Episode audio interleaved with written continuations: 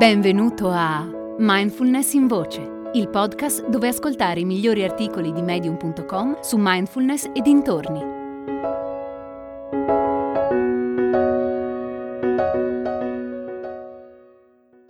Meditazione e consapevolezza corporea di Reggie Ray.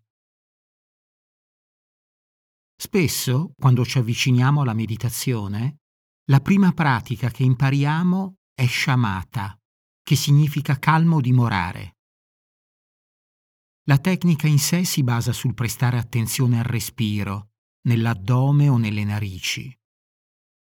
Si tratta semplicemente di notare le sensazioni fisiche del respirare.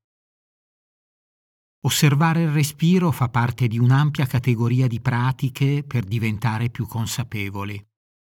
Tutte utilizzano il corpo e il respiro fa parte del corpo. Naturalmente, per sviluppare consapevolezza possiamo prestare attenzione anche ad altre parti del corpo.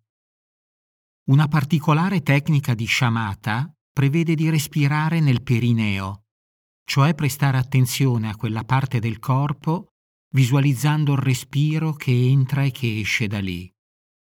Se riusciamo a mantenere una concentrazione stabile sul perineo, possiamo arrivare a sentire la sensazione di fresco data dall'ossigenazione. Potremmo chiederci: ma è davvero così importante a cosa presto attenzione? Lo è. L'idea di fondo è praticare sul corpo. A volte possiamo anche scegliere un oggetto diverso dal respiro, ma il principio sottostante è quello che conta, e cioè imparare a disidentificarci dai pensieri, alleggerire l'attività cognitiva e riportare l'attenzione al corpo.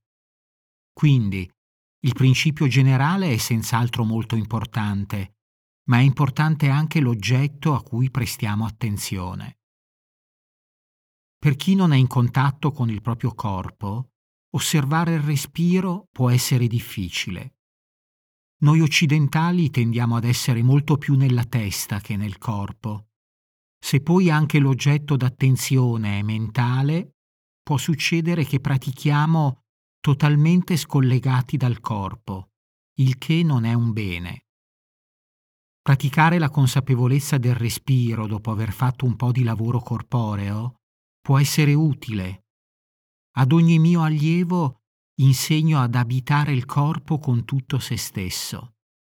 Si chiama meditazione somatica. Abitare il corpo con tutto se stesso vuol dire praticare sentendo che il corpo intero è pervaso di consapevolezza. Attenzione, non sto dicendo che la meditazione somatica può sostituire quella sul respiro. Sto dicendo che praticare sul corpo ci allena e ci prepara a praticare sul respiro. Se sei una persona molto dinamica e piena di energia, nella meditazione shamata ti suggerisco di usare il perineo come oggetto d'attenzione. Siediti e pratica per 10 minuti, respirando nel perineo. Può essere una pratica molto utile. E di solito la meditazione cambia in modo significativo. Altre persone invece hanno un'energia bassa, che tende al torpore o alla depressione. In questo caso portare attenzione all'aria che entra e che esce dalle narici può aumentare l'energia.